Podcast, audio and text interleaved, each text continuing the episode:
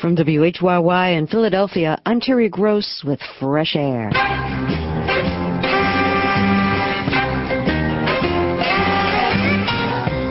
On today's Fresh Air, we take a look at the historical forces that shaped Iraq with Charles Tripp, author of A History of Iraq. We'll talk about how Iraq became a nation, how Saddam Hussein became its strongman, and what the United States will likely face if it overthrows him.